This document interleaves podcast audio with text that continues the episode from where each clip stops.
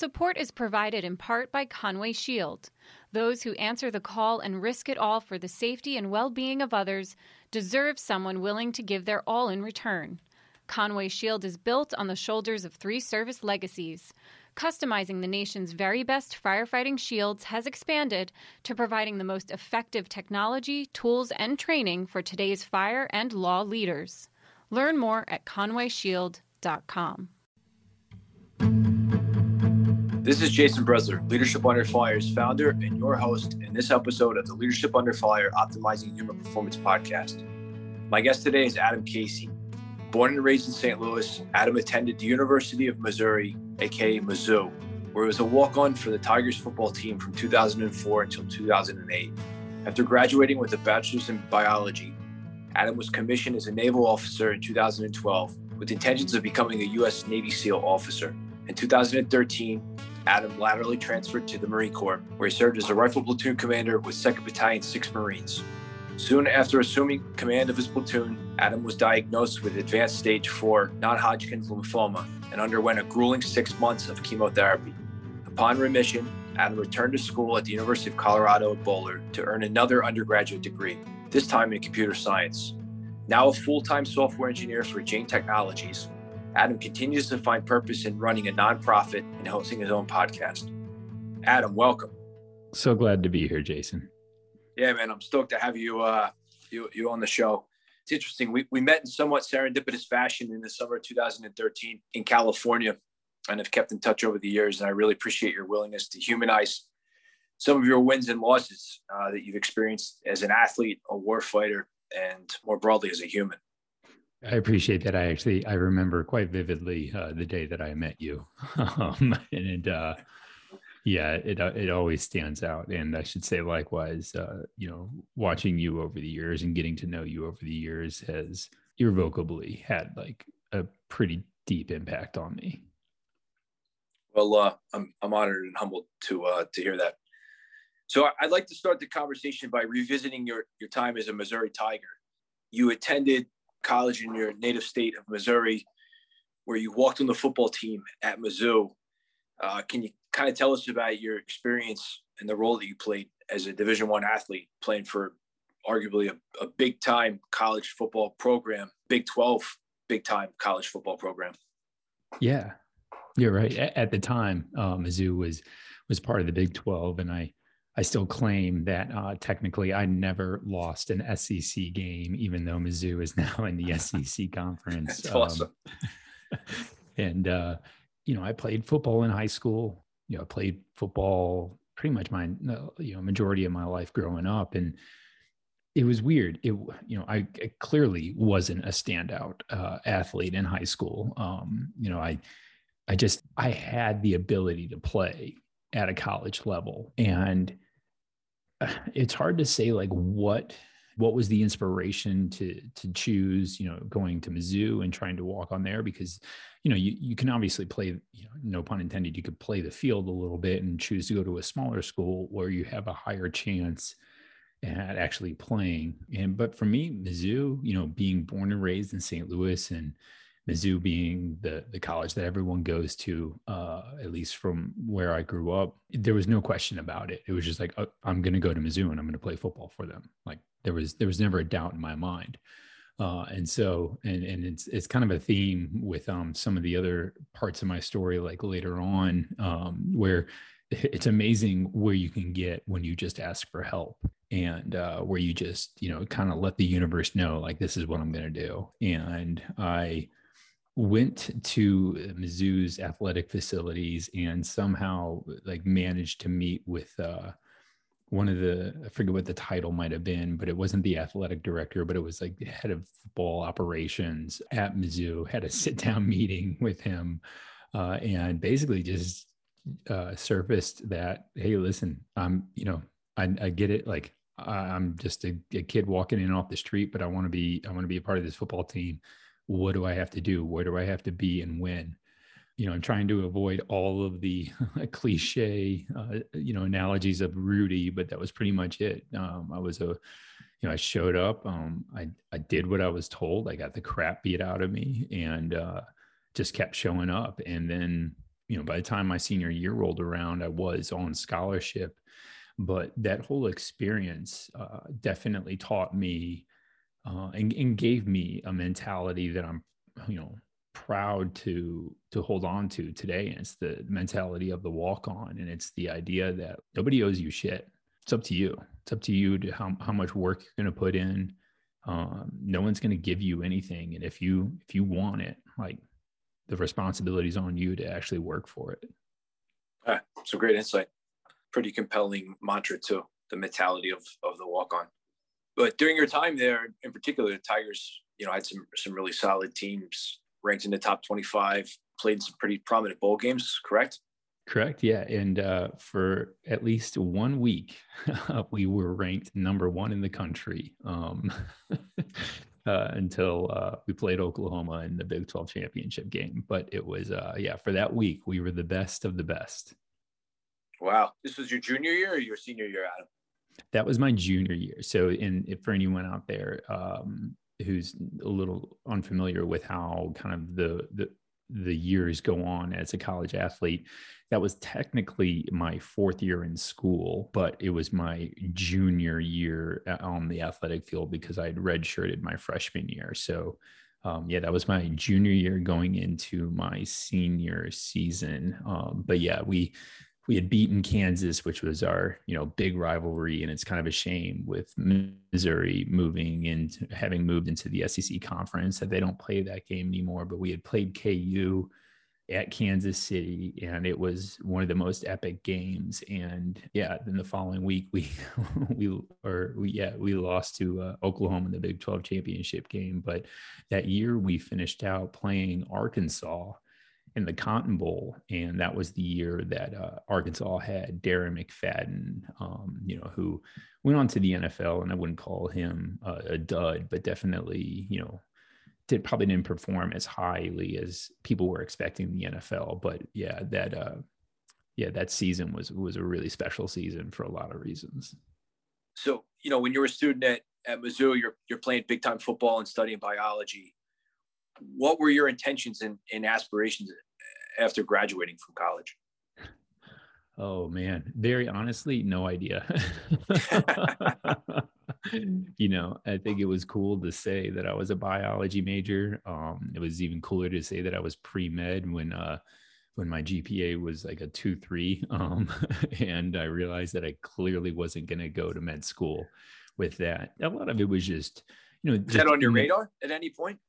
It had been at first because I knew I didn't want to do business because growing up, my mom was always the breadwinner in the family, and um, still to this day, she uh, she is. She's a you know executive level um, for a company based out of St. Louis, and you know, not to say by any means that we had a hard childhood, but we moved around a few times because of her job, and I realized I kind of didn't want that. I didn't want to be, you know, in a in a high risk kind of career profession of business, um, or at least that's how I saw it. And so, for me, biology, and I've always, you know, been a little bit of a nerd. Uh, you know, I enjoyed going to the zoo and you know enjoyed some of those things that relate to the hard sciences like biology but I did I did have intentions originally of, of being pre-med and going to med school, but um, yeah, unfortunately, just you know, no one's no one's fault but my own. Uh, I definitely didn't have the grades for it, and so, but I stuck. You know, I, I I stuck with it because I didn't see any benefit in changing changing degrees halfway through, and you know, I knew that there were other things that you could do out there with a biology degree beyond being a doctor.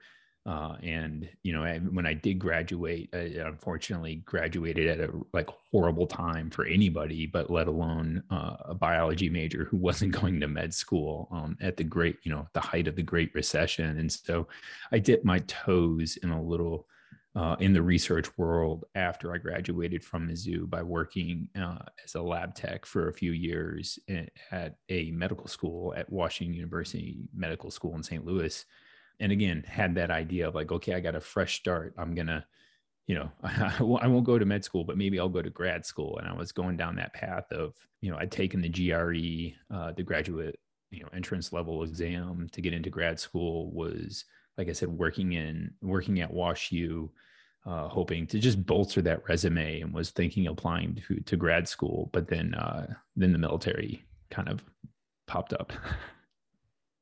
Yeah, so I guess like when and where does the the military, specifically the Navy, first pop up on your radar?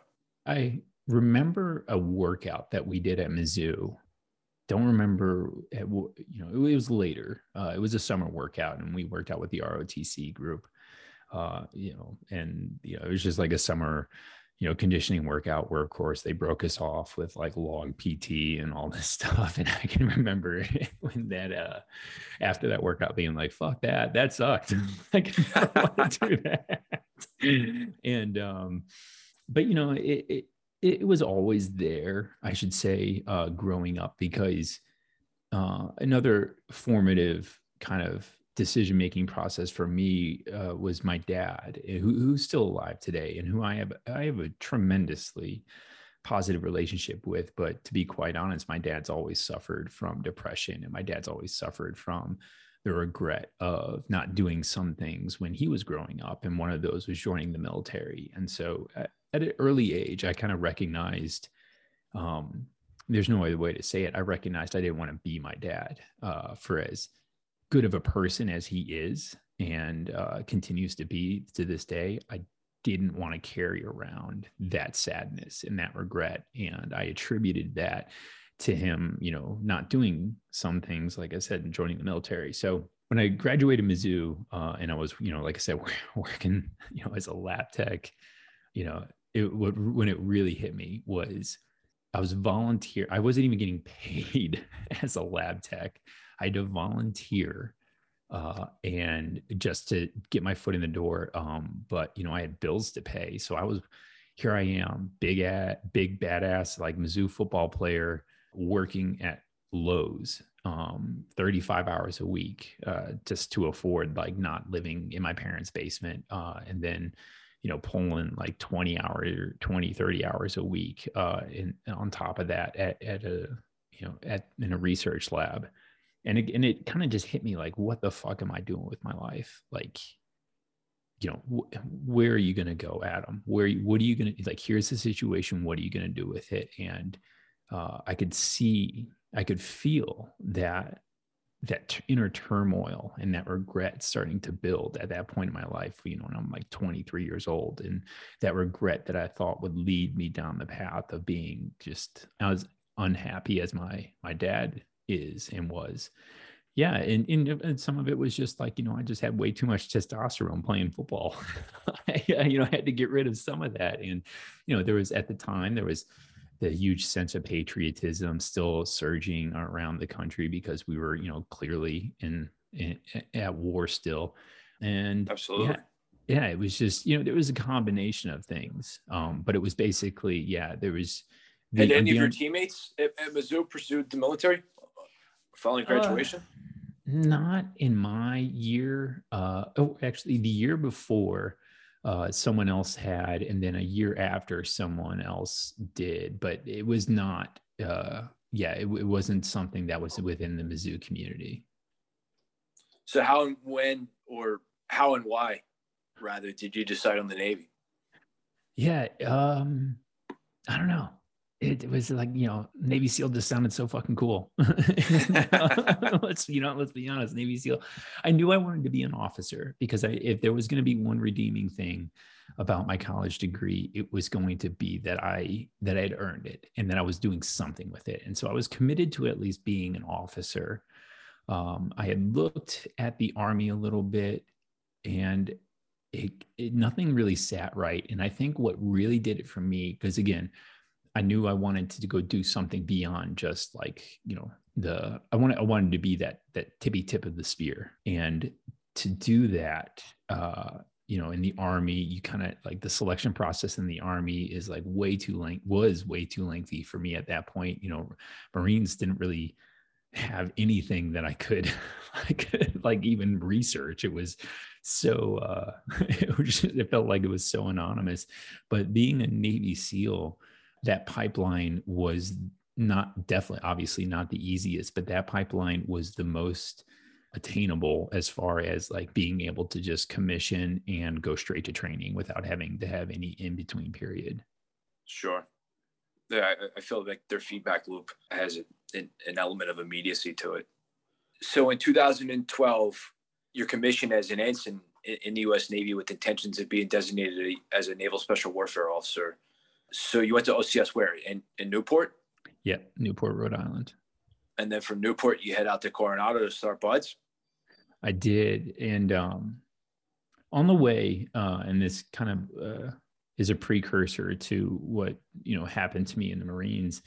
About four weeks into OCS, OCS is just like the accelerated boot camp for officers. If anyone is uh, curious about that, and so four weeks into this 12 13 weeks um, officer boot camp basically i went to the bathroom one morning and um, yeah saw a lot of blood when i when i went to the bathroom. And obviously that was like concerning. Right. and just started noticing these really really bad stomach issues. And uh, kept it a secret because i knew at, at least at that point um, i knew enough to not like you know tell anybody because you know i use the term sacrifice lightly but I, at that point in my life i had i'd given up some things um, to go chase down this dream. You know, I I definitely given up the comfortable life, that's for sure. And so for me, it was like I don't care, like I don't care what's coming out of me. Like I'm getting to fucking Coronado, and I'm at least going to try. And so I I kept it a secret what was happening to me for the rest of OCS. And then uh, on my way out to St. or on my way out to Coronado, you know, I drove across the country and I stopped back home in St. Louis for about a week and um, visited a GI doctor and it, it, was diagnosed with uh, an autoimmune disorder called ulcerative colitis, which is uh, in the spectrum of like Crohn's disease and things. And so it's basically, you know, uh, a GI tract issue and it's my body just like rejecting my colon. And um, it was pretty crap. I mean, it was, it was, it was bad. Uh, it wasn't as bad as it can be for some people but for me uh, you know having not ha- being able to treat it for a while um, and letting it just grow worse and worse um, it was it, it, it, put me in a pretty bad situation but um, but it was nice to at least have that diagnosis and so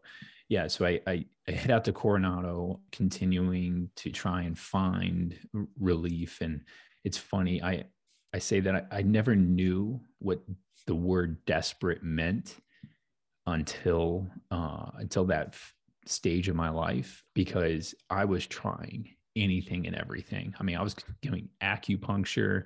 I was, you know, picking up medita- meditation. I was, I, I was seeing a doctor out in Coronado, uh, a legit doctor, but I was seeing this doctor out of office hours, like late at night, because I was so afraid of having anything on my medical record, paying cash for these things, buying pills from a Canadian pharmacy at one point using that uh, that biology degree and that lab tech experience, I had read a paper about uh, what's called fecal matter transplants. It's a lofty term for basically putting somebody else's poop inside of you. And I convinced my roommate, who was also going to BUD/S with me, to basically let me use him as like a you know a petri dish or treat me as a petri dish and basically did my own fecal matter transplants and i won't get into the gory details um, but i was i mean again i was I, now it's like legit science now people are actually researching it but when i did it back in 2012 the only recipe so to say so to speak that i had to go off of was this like spanish this paper published in chile that i had to translate into english to get the directions for. And so, uh, yeah, you know, without going on too long, um, there was, uh, yeah, there was that brief intermission in St. Louis where I was, they made that diagnosis, then showed up at Coronado, ready to get my dick smashed. So they say. Yeah, I mean, I, I think the links you went to and just getting out there and doing your own your own research and running your own makeshift scientific laboratory of, of sorts speaks to your uh, you know how, how serious you were about the mission i have to ask at any point, either prior to going to officer candidate school or after finishing officer candidate school, did you go through a, a, a mini BUD/S? No, I did do a training. in St. Louis before shipping out for OCS with someone who had successfully like he he runs like a fitness boot camp, but he also runs the foundation for people going into the military uh, free of charge. He does this military style training. Is by no means on the scale of what Mini Buds was or is or anything like that, but it was at least a good at least you know for me you know not really having any resources it was a good introduction for some of the things that i was going to be doing. You know there were a few occasions where we were in a park with other guys that were trying to go to like ranger school or something, something you know we were getting broken off and you know in the middle of the summer in st louis um, in a park. And he had you know successfully kind of done like some one-on-one training with at least one other person who went on to be a navy seal. But for the most part you know i didn't yeah i didn't have any exposure to what buds was going to be other than you know the stuff that you read in the books or you see online and videos and like you know trying to subject yourself to it I mean, I, I could be wrong. I mean, obviously, as a as a Naval Academy graduate, most, if not all, of my classmates who went on to Buds had the opportunity to attend or participate in a mini Buds of sorts, where they they could compete against each other and get a pretty good idea of how they're going to stack up and have a pretty good idea of, of some aspects of the training pipeline. And I could be wrong, but I believe in in recent years, I think mini buds they've uh, scaled it in you know, it's it's it's no longer just limited to Naval Academy graduates. But I could be wrong. It's funny. It's like this this dichotomy where buds in the SEAL community definitely take pride in how, how few people make it, but yet they're constantly trying to figure out how to make more people successful in there. And so I think uh, I know that some of the ROTC kids that I that I was in buds with, they were they had the opportunity to go to like a mini buds, and I think pretty recently they they're actually starting to open it up to like OCS candidates as well.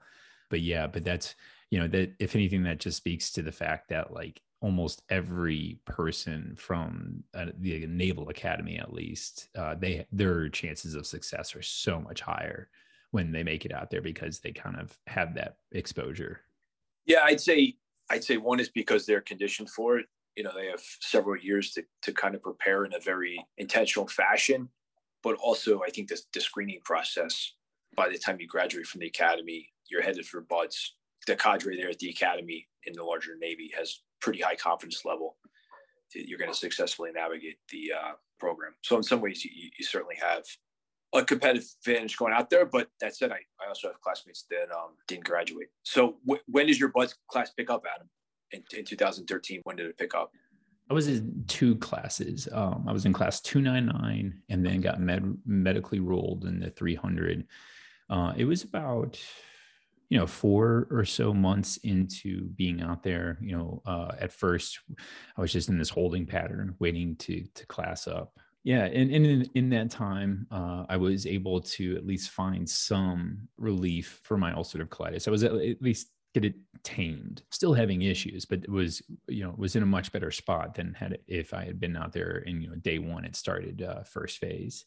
And so yeah it took uh, it took about four months for me to join my first class 299 and yeah i can go into into more about that but it was uh, eventually i think right before hell week um I, I fell off the obstacle course. I passed out on the high rope on the obstacle course and uh and and had to go to the hot. It sounds so much more serious than it was, but I basically I passed out um and I fell probably like 20 or so feet on on my head. On the uh, slide the slide for life? slide for life. was there a cargo net then or not? Was that? Uh, no, no. I, no cargo I net. I, I did I dirt dove right into that thing and um yeah I, maybe I'm I, I don't want to even take claim in being the guy for the, the reason for the for the cargo net but yeah it fell off that's not a that's something I want to be proud of.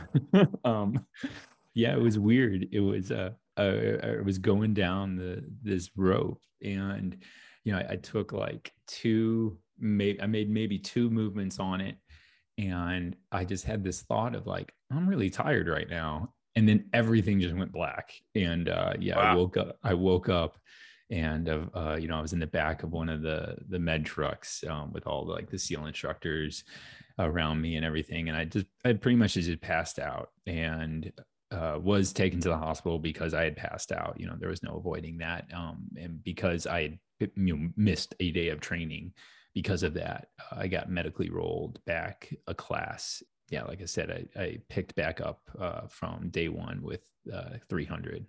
You would start Hell Week with 300 then.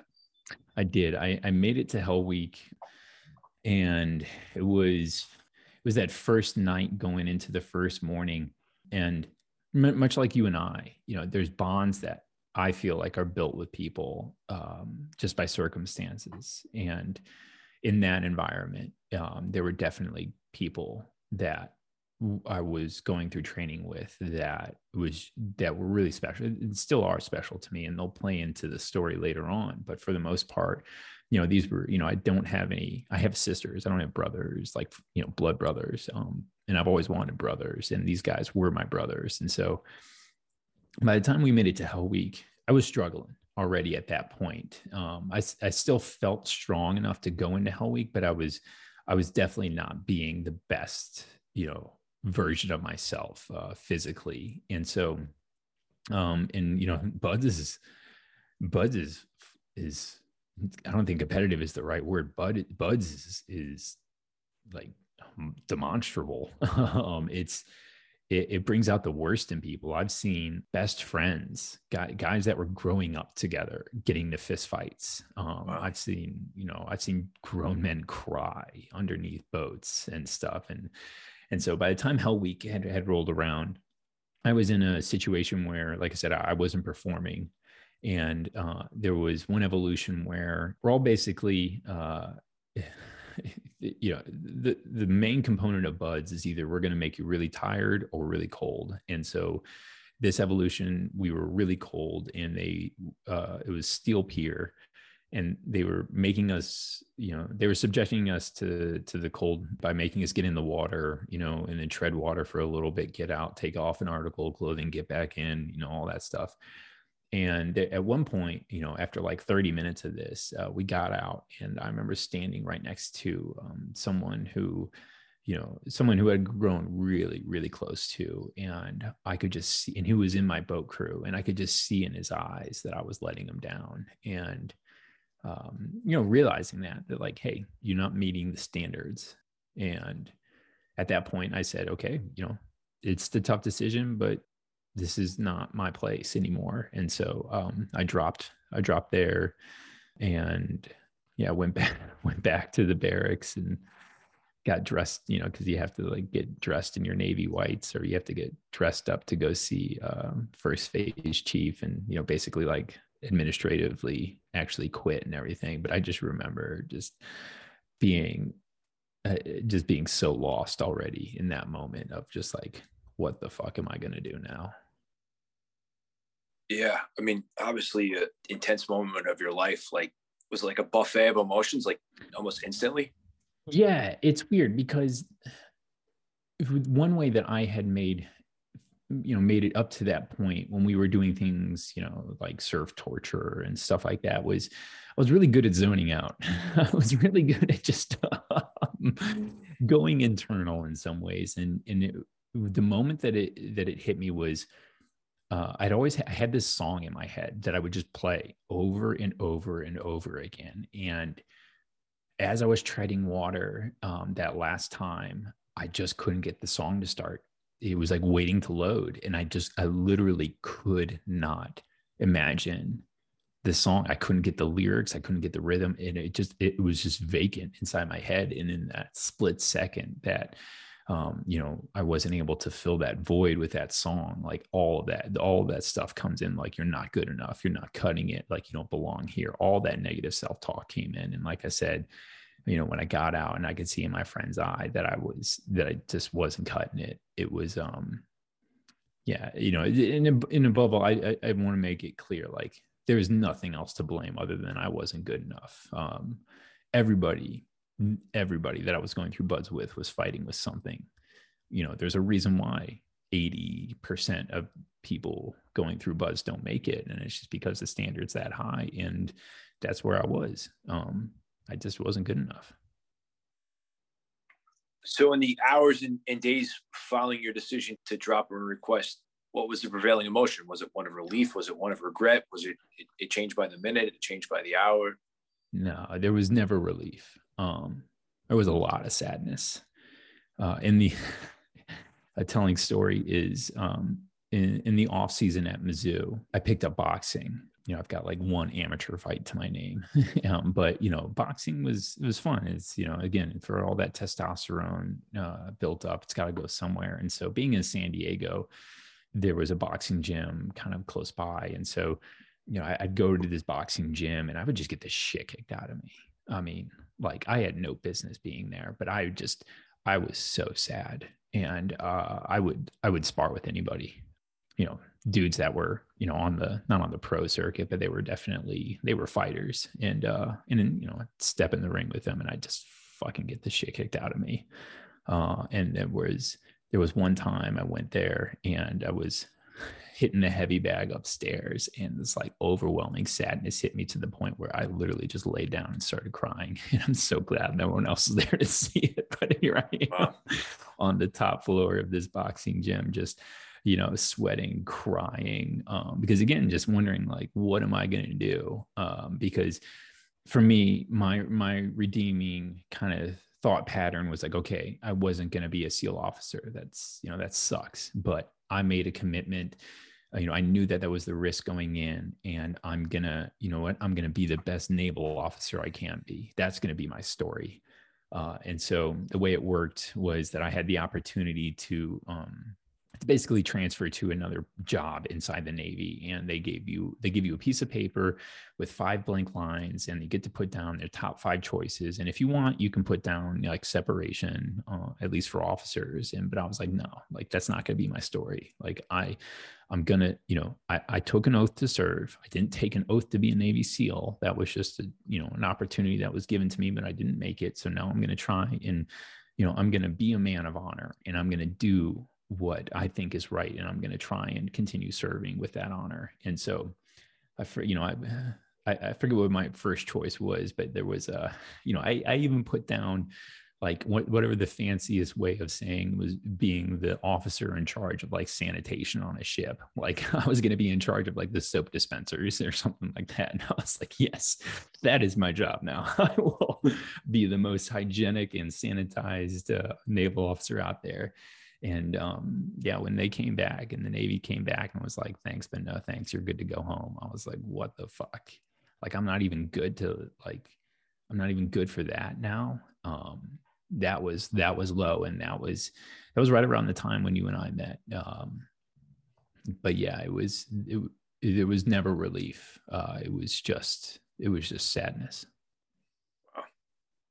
So though you didn't finish, but what is something in particular that you learned about yourself or the human condition more broadly from that experience that has served you well in, in the decade following? You know, I picked up this like habit um, and it's it's kind of stoic maybe but it's you know it's it's being in the moment being present uh, with you know this is where you're at right now. And the habit that i have it came from someone else in BUD/S and it was after i failed my first uh, four mile timed run. And going into buds i was like yeah that's my jam. Like i suck at swimming. Um, i'm definitely not the strongest you know person out there but I can run. But when I failed my first four mile time run, that's when I was like, oh shit, I don't know if I'm going to make it here.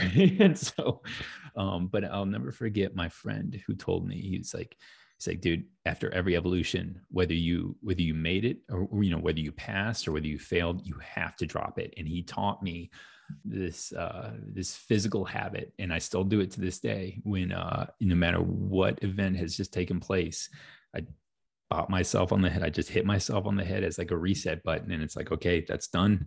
That doesn't, whatever happened, you're not going to change it. Um, focus on what's ahead. And, you know, at, at being in BUD/S, it was okay, you know, focus on the next evolution because, you know, you can't, as much as you want to dwell on whatever just happened, it's not going to fix it. And so being extremely present and being aware of what you can control and what you can't control is probably one of the biggest lessons that came out of that. So pretty good at uh, filtering and, and, staying in the present. when did you drop? Spring of of uh, 2013, summer 2013. Late, late spring, early summer of 2013. Yeah. Just trying to recall because so I guess I'll I'll mention offer some context and some background on on our first meeting. So in July of 2013, I was out in Southern California, largely vacationing, and made the decision to visit one of my best friends, my college Naval Academy roommate. You know, guy's like a, a, a brother to me.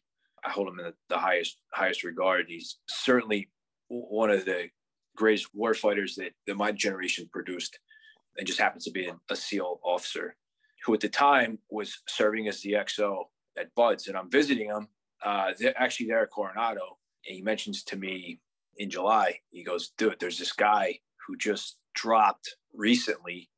I'm not sure that the Navy has a has a job for him, but I think he would make a terrific Marine officer. You know, would you be interested in, in speaking with him? You know, absolutely.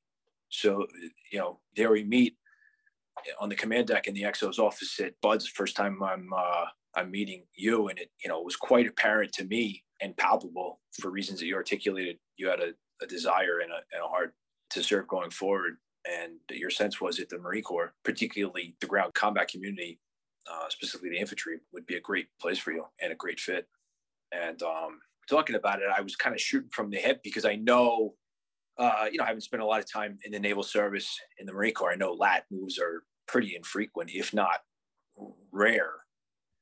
And um, I know the Marine Corps is, is pretty rigid in terms of what that pipeline looks like. And I don't know of too many instances where Actually, I only know of one other case where a Navy ensign became a Marine lieutenant.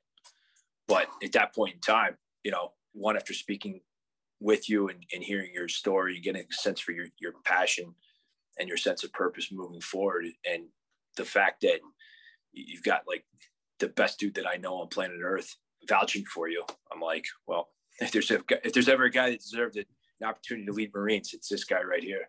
So I, I just remember it was that was like our first uh, our first encounter of sorts. Yeah, I remember that. Uh, like I said, I remember that vividly. I remember you coming to talk to me and like having to pull myself out of a, you know, just just get my get my head on straight because it was important for me again to still find a way to to to continue my oath, uh, to continue where what I felt was the promise I had made um, to serve, and it was like in whatever capacity I need, to, I get to serve in. I just want to serve. Yeah, and you and you helped me. Um, you were one of the first people, and I'll forever be grateful because, you know, yeah, I didn't make it to, as a Navy SEAL. That's fine, but I'm damn proud of being a Marine, and I'm damn proud of uh, what I went on to accomplish in the Marine Corps. Yeah, for good reason. Navy's loss in this instance was the Marine Corps' uh, Marine Corps' gain for sure. And what's what's great is the time I didn't know. You know, you might have mentioned that you played football at Mizzou. I'm not certain, but at the time, I, I didn't know you were a, you were a walk on, and I don't think even until today I, I truly appreciated your path to playing football at, at Mizzou. But now, in light of the fact that you know I've I've heard your mantra, the mentality of a walk on, I think it it certainly rings true in in this case. Again, is that you were uh, you were looking to play, you're looking to compete, and looking to serve, and um, that passion and that perseverance paid dividends. So what's interesting too is, you know, having never obviously been a SEAL, having never ventured out to to try my luck at Coronado, you know, it wasn't lost on me how how complicated one's emotions might be on the back end of of that venture. But like I said, your desire to continue to to serve in whatever capacity, but ideally one kind of fitting for your uh, skill set, both physically and, and mentally. So we, we spoke and like, it's, it's funny. I was looking back through some email archives and I actually stumbled upon, I still have the email that you sent me the day after we spoke in Coronado. I actually read it this morning when I was kind of preparing the outline for today's conversation. It, it, it's pretty cool. It says, uh, it's dated 12 July 2013. It says, Jason, pleasure to talk with you yesterday. I can't thank you enough for your willingness to meet, for your help in my efforts to move forward with the Marines as emotional th- as things have been for me, I know one thing is certain that I have a deep rooted desire to serve and lead others, and I'm not ready to give up on that dream.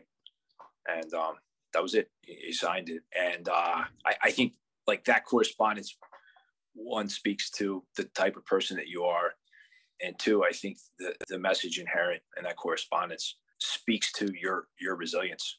You know, you had just got knocked down, but like I said, that uh, that walk on mentality was undeterred. You know, and and you were you were on a mission to serve. So I, I commend you. Like I said, it's it's uncommon for folks to lat transfer. You you can proudly say that you never lost an SEC game. Um, you can proudly say that you were both an ensign and transitioned to higher higher ground as a second lieutenant of uh, of Marines, which is pretty cool. Not too many folks have had that distinct honors as as well. So um, in 2013, then you you complete a lat transfer from the Navy to the Marine Corps, so you could serve as a Marine Corps infantry officer. You attend the basic school and infantry officer school in Quantico, Virginia, before receiving orders to Camp Lejeune, where you report for duty as a platoon commander with 2nd Battalion, 6 Marines. What was that experience like? Man, oh, hit, hit the ground running. I remember the day that I was told that I was selected to go to infantry officers course because again you know everything's like a mental game and wherever you're at and at the end of that the, the basic school it was i was uncertain whether or not i was even going to make it you know get selected to go to infantry officers course. So um, by the time i made it out to camp lejeune I, I was proud.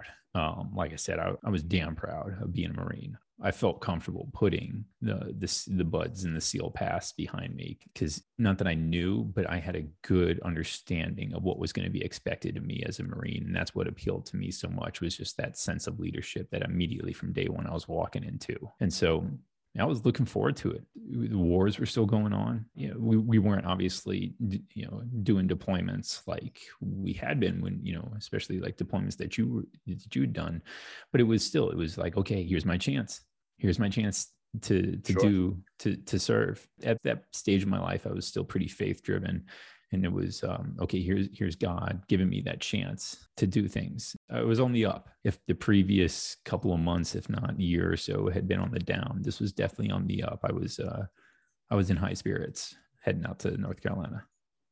What did you enjoy most about being a rifle platoon commander at man just it's weird. There's just like there's just something around being around other meat eaters like that. Um, you just, you know, you just, you just get around and you just like, there's again, that, that fraternity, that camaraderie, um, that can only kind of come through shared suffering.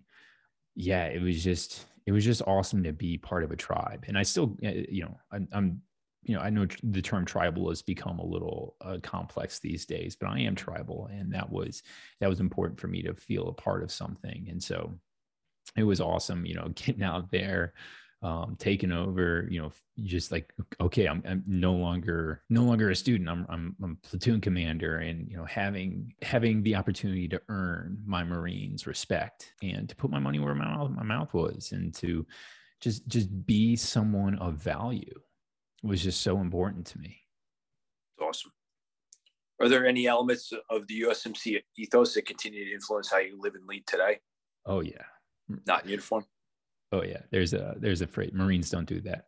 And it kind of comes it, it comes it comes back to like those moments, you know, when you're you you know, you want to take that shortcut or you want to, you know, be a dirtbag uh, whatever kind of turn of phrase you wanted to use to describe somebody who's who's not living an honest life. And uh, the phrase Marines don't do that. Marines don't walk by trash on the ground and not pick it up. Marines don't sit on the wayside. Um, they don't do it for the glory. They don't do it for the attention. Um, they do it because it's right. And for me, you know, however much I've romanticized that in my head, uh, to this day, I still, yeah, Marines don't do that has been a really positive influence on my life. And, um, you know, there's other things because, you know, I know, um, you know, Rick, I, have been rambling on for a bit, but there's a there's a back half to the story of being in the Marines that probably has a little bit more influence on it. But I would say at the um, from that stage of my life, the phrase "Marines don't do that" uh, is still something I take away today. Yeah, powerful. So your time as a Marine infantry officer was unfortunately cut short by physical hardship. You were diagnosed with advanced stage four non-Hodgkin's lymphoma, and you underwent a grueling six months of chemotherapy.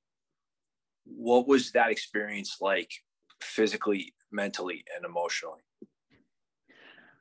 Oh, it was hard. Everyone's cancer story is their own. Um, so probably what I'm about to say might not jive with a lot of the perceptions around people's cancer stories. Um, to this day, I don't call myself a survivor. You know, technically I'm cured, but uh, but I still have issues that I'm working through with a lot of that w- with that time in my life. And survivor just sounds way too triumphant for me. But yeah, I mean, there's that shock, of course. Basically, I'd been in a relationship at the time with a girl that I'd really cared about, and that relationship was was falling apart and um, you know being know rifle platoon commander like i said that all that responsibility was there and we were getting ready for a deployment we were getting ready to go on exercises and everything. And so i was you know committed um, to this date of uh, going to a wedding with my girlfriend at the time like you know six weeks out or whatever and being able to see her. And uh, basically one weekend um, i went to sleep uh, friday evening and i felt like i didn't wake up till monday morning and uh, i didn't I, I, slept on my floor. I didn't even have time to move out uh, or move into this house that i was in. I was sleeping on the floor. I was sleeping on an air mattress for weeks.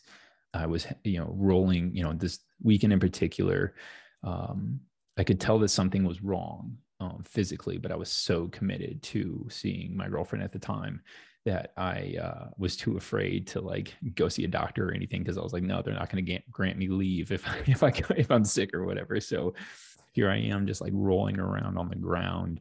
Um, every felt like every 30 seconds having to shift from laying on my back to laying on my side because I couldn't breathe. I like literally could not breathe. I was panting like a dog. Um, by the time my roommates had come in and were like, "Bro, what's going on?"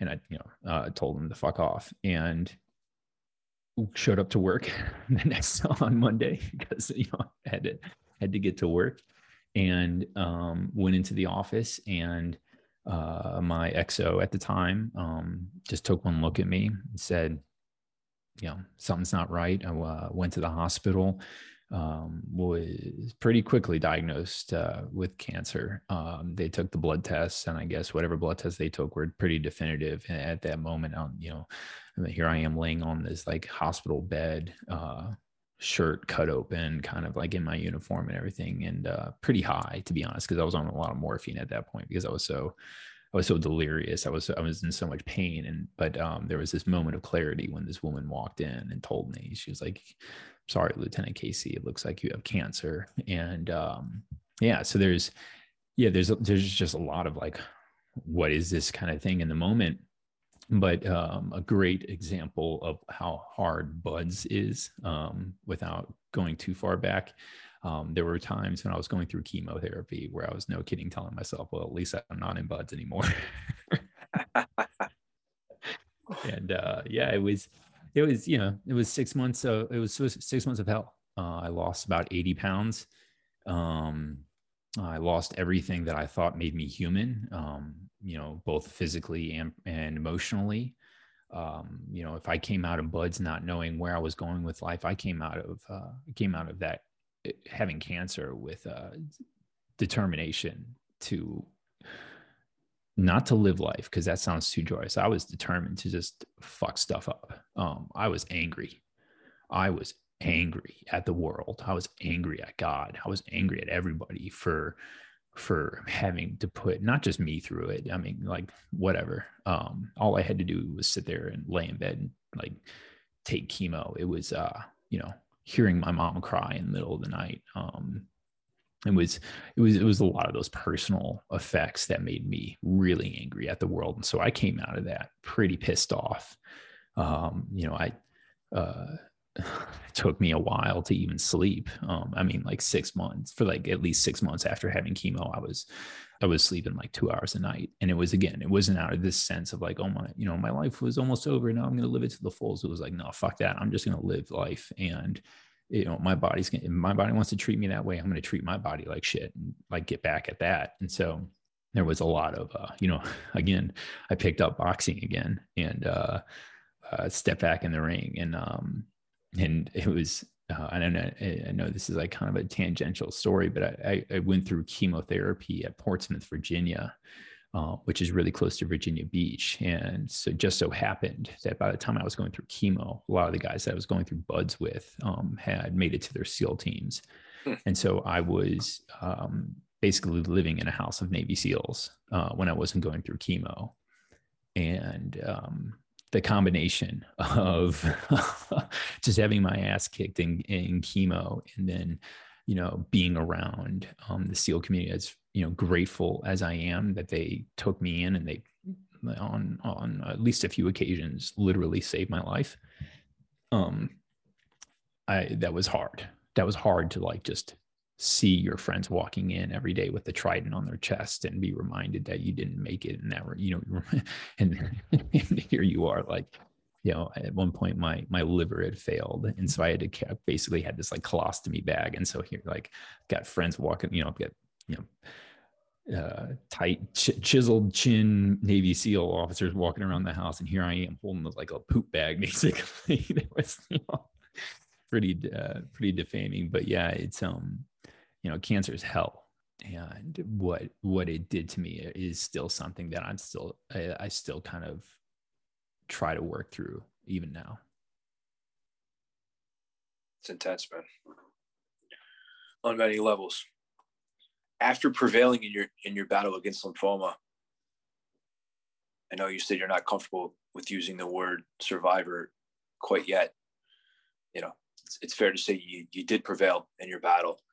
Uh, you returned to college at Colorado University, the Boulder campus, where you studied computer science. Um, and you decided to take up a not so leisurely recreational hobby of trail and ultra marathon running.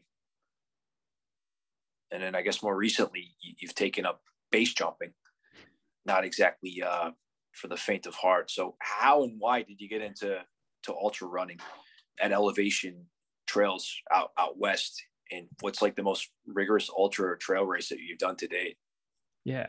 Um, the ultra running kind of came in when I uh, hadn't made it through BUD/S and I was still in San Diego.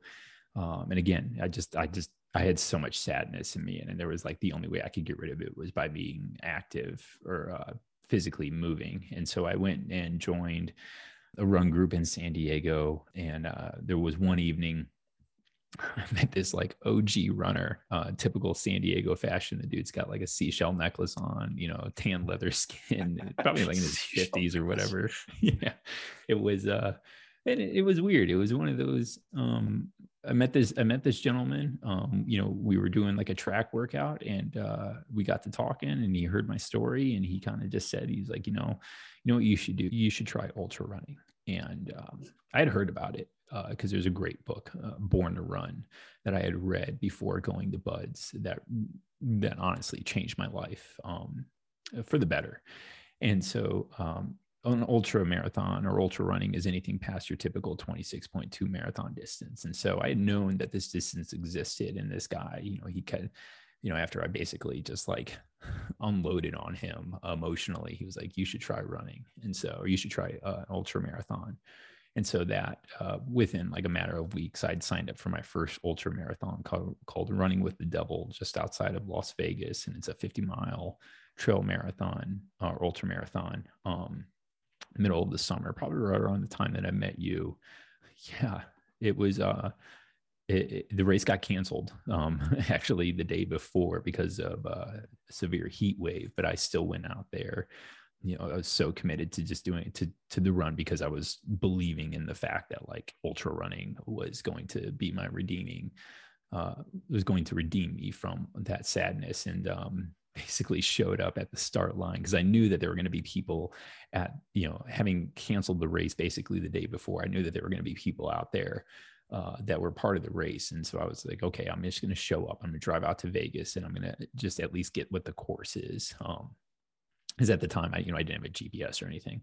And so I, I, show up and I ask these people, you know, like, hey, I'm here for the race. And I go, oh, yeah, it's canceled. I'm like, yeah, I know. I'm, still going to run it though. So tell me where it is. and um, and uh, the person, she said, she was like, okay, well, first things first, we never had this conversation.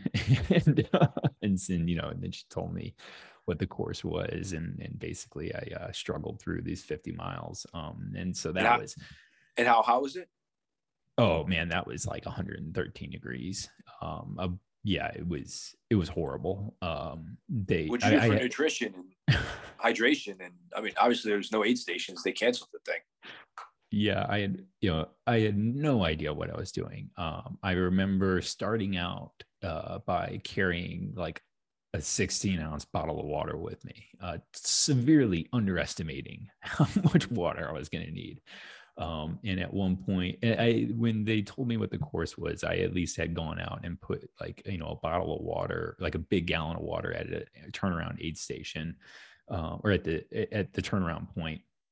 And so I finished the first like 25 miles, and I did it early enough, and I was like, okay, you know, I'm I'm hurting, but like, okay, I got this. Like, you know, I didn't drink that much water. I still got all, you know, so I, I go out for the second one, and it, that second lap, that that nearly killed me. Um, at one point, I had basically thankfully had awareness enough to know that there were like mobile homes nearby and so i basically like just went off trail and found this mobile home out you know like you know outskirts of this like vegas trail and hopped the fence and like was stealing their water and like you know um nutri- nutritionally it wasn't that bad but yeah the dehydration part was pretty it was i didn't pee for like two days it was it was crazy um, but believe it or not, that's not the hardest, uh, the most grueling thing that I've done. So yeah, so over the years, um, you know, since I moved to Colorado, I uh, I definitely picked up running and I've become a little bit more mature about it.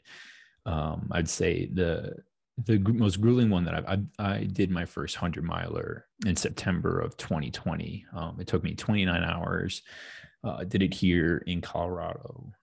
Yeah, it's 100 miles. I mean, at altitude at altitude. Uh, I think it was like comes comes out to like twenty six thousand feet of gain overall. Like I said, it took me like twenty nine hours.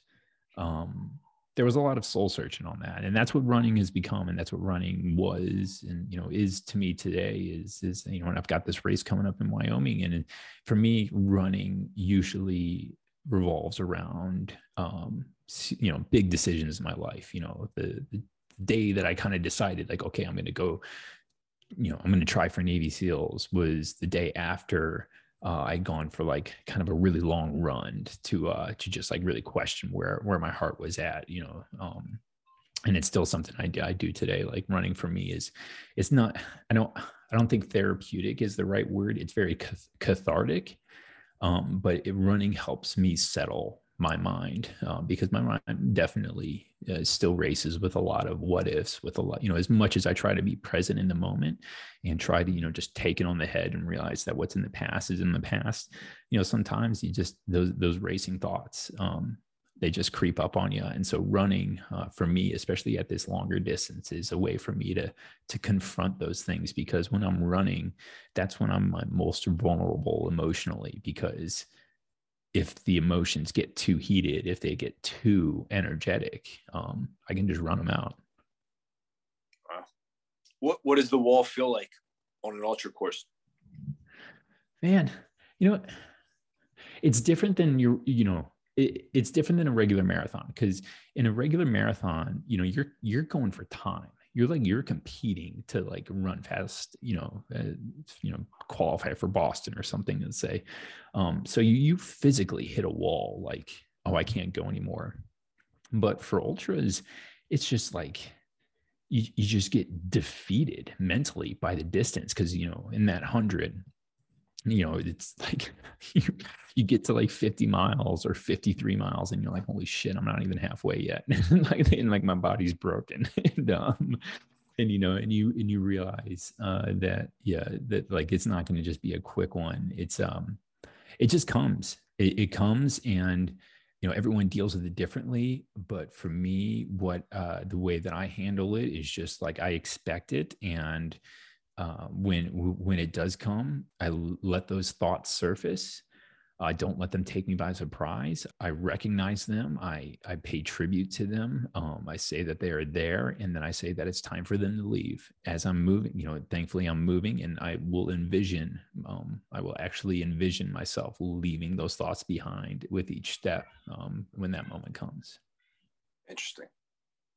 Yeah, that's so, you know that that's something that you know, I think better answers your question about what I took away from Mizzou.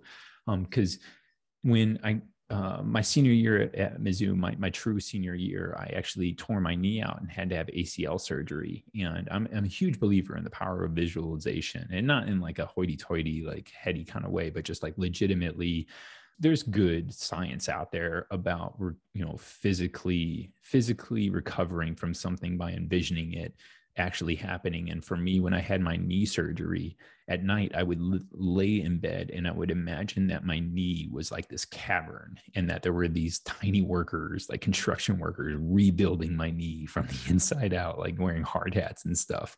And so, you know, I'm a huge believer in, um, in, in doing that, you know, like, you know, there, there's uh, other examples, but just like, you know, in, in running, it's, it's, it's actually like putting physical form to those thoughts to that to that pain. And and by doing that um, you're able to do whatever you want with them. I've heard you know people lock them in a lock them in a closet. I've heard uh, people run them over with a car kind of thing. But for me it's just i just leave them by the wayside like a like a i strand them on the side of the trail kind of thing Adam, I have to ask: when you were at Mizzou playing big time football, did you ever work with a performance psychologist or have have any exposure to like a mental skills coach as an athlete?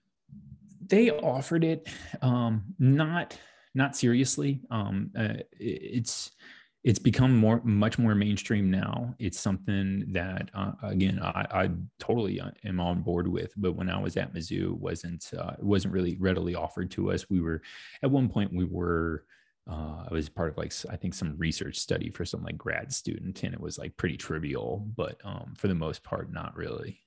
The reason I ask is because during the course of our conversation um, here today, you, you explicitly referenced uh, filtering, uh, the controllables, uh, a reset, self-talk, visualization, imagery, like all kind of tried and true mental skills that athletes at the highest level, or more recently, um, you know, tier one guys at the highest level are are using, uh, and you you have a you know you're pretty in, intentional about about them, and I, I, think you've you've kind of highlighted the fact that they're portable. You know, you t- you take them with you to races, you use them in, in different aspects of your life. It's just interesting. it's it's pretty cool to hear that you know you have such a, a elaborate process that, that that truly is portable for you.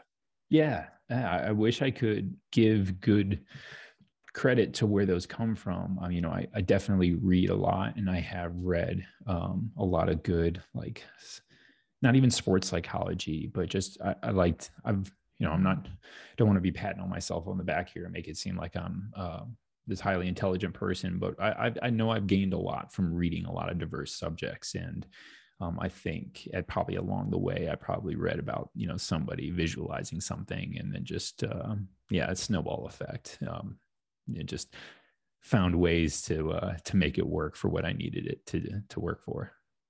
Well, plus it's fair to say when you're competing against yourself and others for for 29 hours and beating up beating your your body up, you spend a lot of time inside your uh, your your head, and you have to develop skills that are actually going to be uh, functional. So so much just the product of probably just competing in that type of environment, right? Yeah, you, you do. And then, and then, you know, and that's what, uh, what base jumping offers me right now is, um, that was my next question. How, how that, how did you get the base jumping and why? Yeah. As if running, as if running hundred miles at altitude in, you know, hundred plus degree heat isn't, isn't enough. Now, now you're, uh, you know, more recently you're a base jumper. Yeah. You know, so so I, I have a history of skydiving. Um, is, is, the easiest way to answer that. You know, I can, it's funny. I, as a kid, I can remember, uh, like like legit kid, like eight or nine years old, uh, standing at the top of the stairs, my parents' deck in the backyard. You know, um, couldn't be more than like 10 12 feet or whatever and just jumping off the top of the stairs uh, for fun um, there's just something freeing um, there, there was something freeing about skydiving. Uh, and you know, it's, it's sky. I, I, do still skydive now, um, but for me, skydiving it just makes me a better base jumper because what base jumping does. Uh, talk about visual visualization. Um, I mean, I just jumped yesterday. I just jumped a cliff here in Colorado yesterday, and uh, the whole, you know, I'm always, always thinking about about my next base jump, uh, and uh, the whole time. Um, you know, packing packing my rig, packing my canopy, driving to the exit, hiking up to the exit. All at every step of the way, all I'm doing is visualizing the jump. I'm pre- I'm rehearsing what can go wrong and how I'm going to react in the moment if it does. But there's just something about just that presence, that that forced mindfulness, because you cannot like you you cannot be anywhere else in your head uh, base jumping than where you're at right now, especially with cliffs.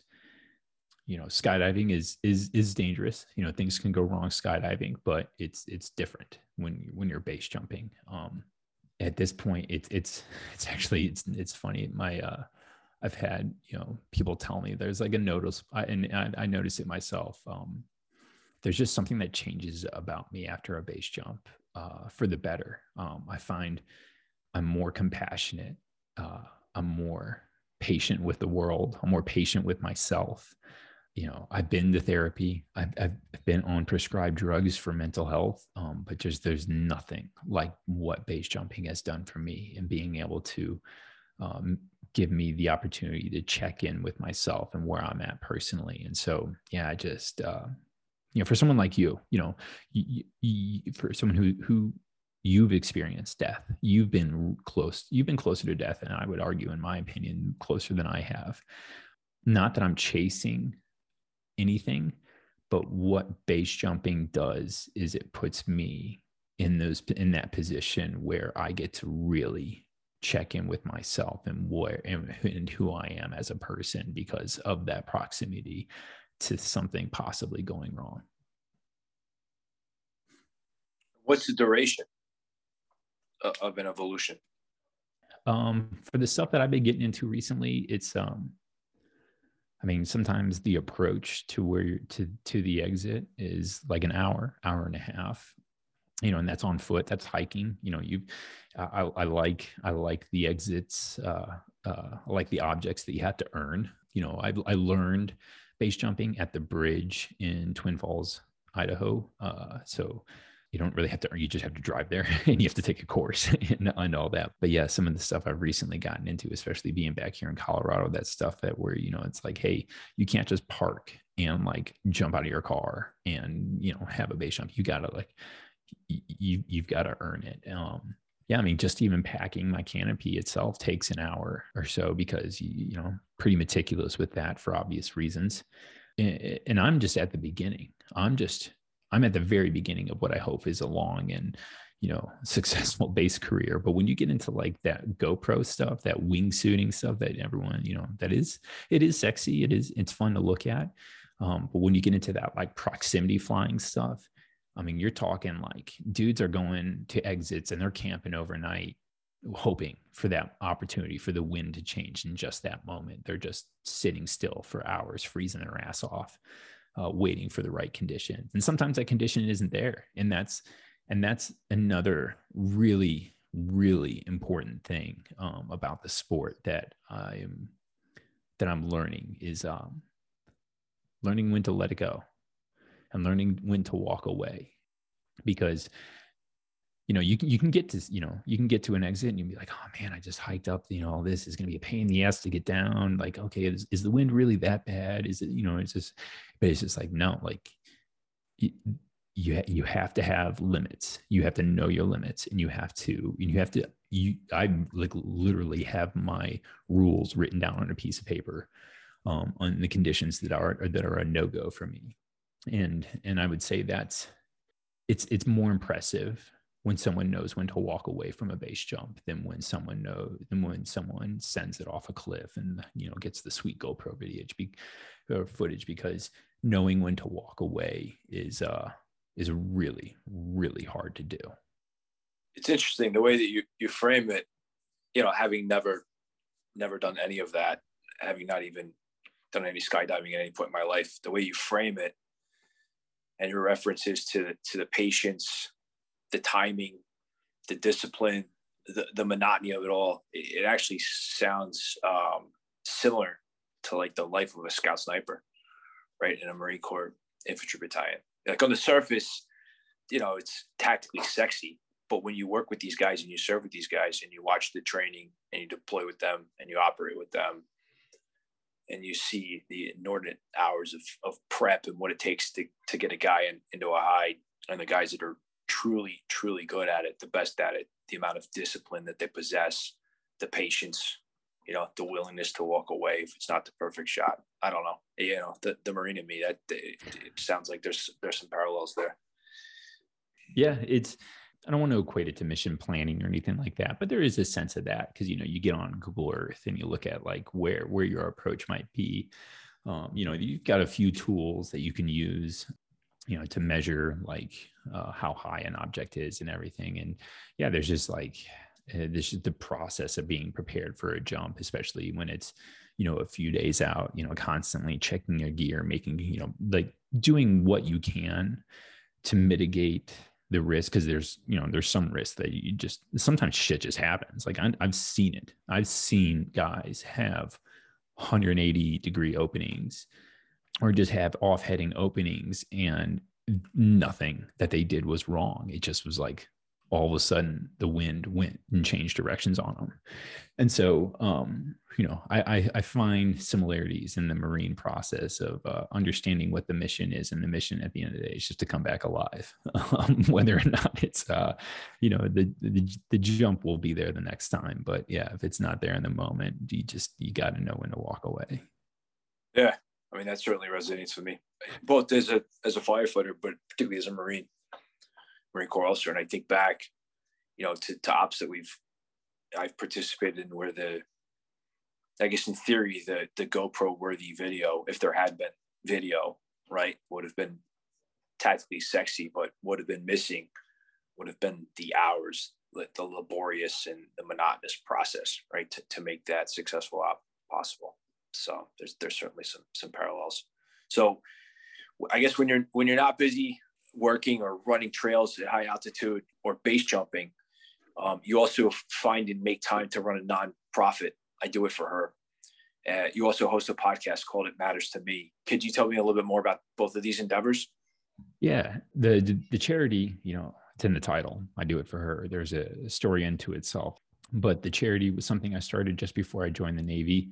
It was you know, if you can't tell, I'm a kind of a DIY guy, and uh, you know, growing up, you know, the, the phrase there, but for the grace of God go I, uh, uh, really had an impact on me. And so uh, I've, I've, I've always realized the opportunities that I've had in life um, and the privilege that I've had in life. And so um, for me, I wanted to start a charity. I didn't know what at first, but I wanted to start a charity just to help other people. And the mission of the charity has evolved over the years because at first it was, you know, I wanted – I wanted people to go out and live their dreams and whatever kind of platitudes about like, you know, self help and stuff is that, and that stuff is out there. It was out there at the time.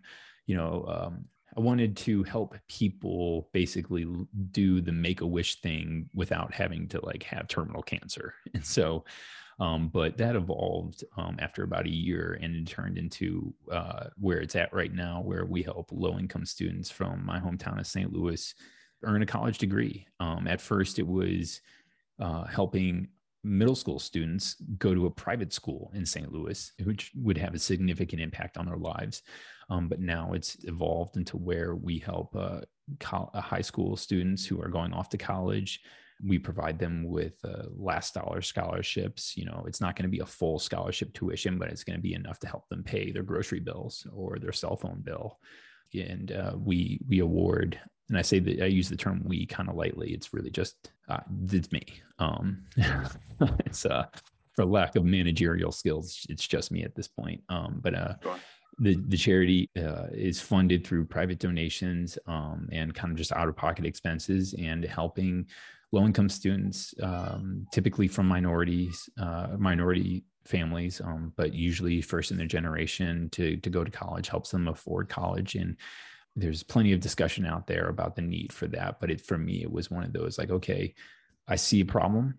What am i going to do to fix it? And um, especially in st louis st louis definitely doesn't have the best notoriety when it comes to racial issues or um, kind of some of those progressive issues. And so i uh, yeah i just wanted to be part of the solution and not the what i saw was the problem you know or just be complaining about a problem and so um, yeah, I'm thankful to say that just uh, a few weeks ago we chose this year's uh, you know, i chose this year's uh, student um, and right now there's there's four students earning their college degree. Next year there'll be five.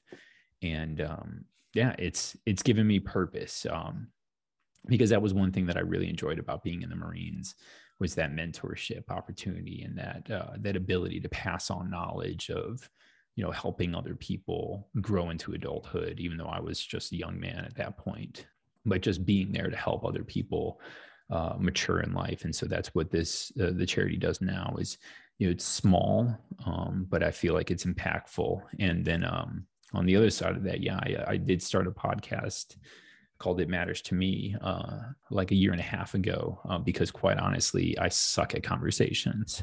um, and it was, uh, for me, I wanted to just be better at having conversations with people.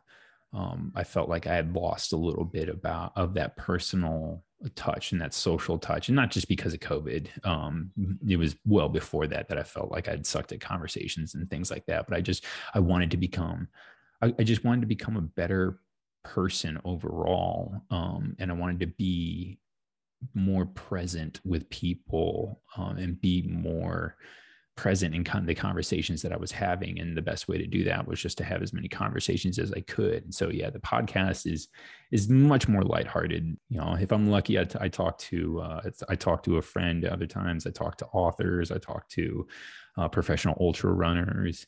Um, it's it's it's a show that celebrates the random um, because I feel like everybody has a story to tell, and it's um it's important that we don't just focus on the successes and the, like the Elon Musk's of the world who you know are doing things whether or not they're good or bad is up to you but we, it's important that we celebrate the everyday and um, the podcast is a way for me to help celebrate the everyday for people who probably don't get that that spotlight too often yeah i love that celebrating the uh, the, the ordinary, right? Yeah. Which at, at, at, times there's there's um, so much extraordinary, right? That, that comes out of just or, ordinary everyday Americans. I actually think that's one of the things that's that's made S- Sebastian Junger such a terrific journalist and author. He's never he's never moved away from that theme and just continues to highlight it in, in such epic fashion, like so so consistently as a journalist. So it's you know it's it's great that you're contributing in the form of a podcast and somebody could look easily look at your resume and quickly kind of focus in on on your wins and probably left your own devices would kind of glance over your losses which have, have certainly shaped who you are. And I, th- I, think it's so commendable too that you're continuing to give back in st louis though your, your professional work is taking you elsewhere right? And your athletic endeavors have taken you elsewhere. You, you, you've like never forgotten where you, you came from. So making a difference. Adam, I really wanted to thank you for taking time out of your busy life to contribute today, you know, in the form of a, a conversation and your willingness to, to, like I said, reflect not only on your on your wins, but your your losses to, to share some insight into uh, you know what's made you you and, and that mantra of, of uh, the mentality of a walk on. So it was great to, to reconnect today. Really appreciate it, Adam. Of course, Jason. Thanks, brother.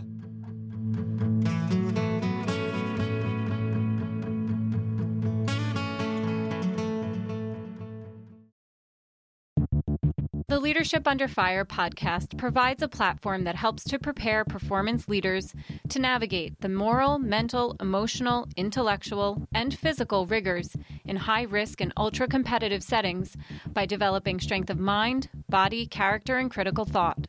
For more on this, visit leadership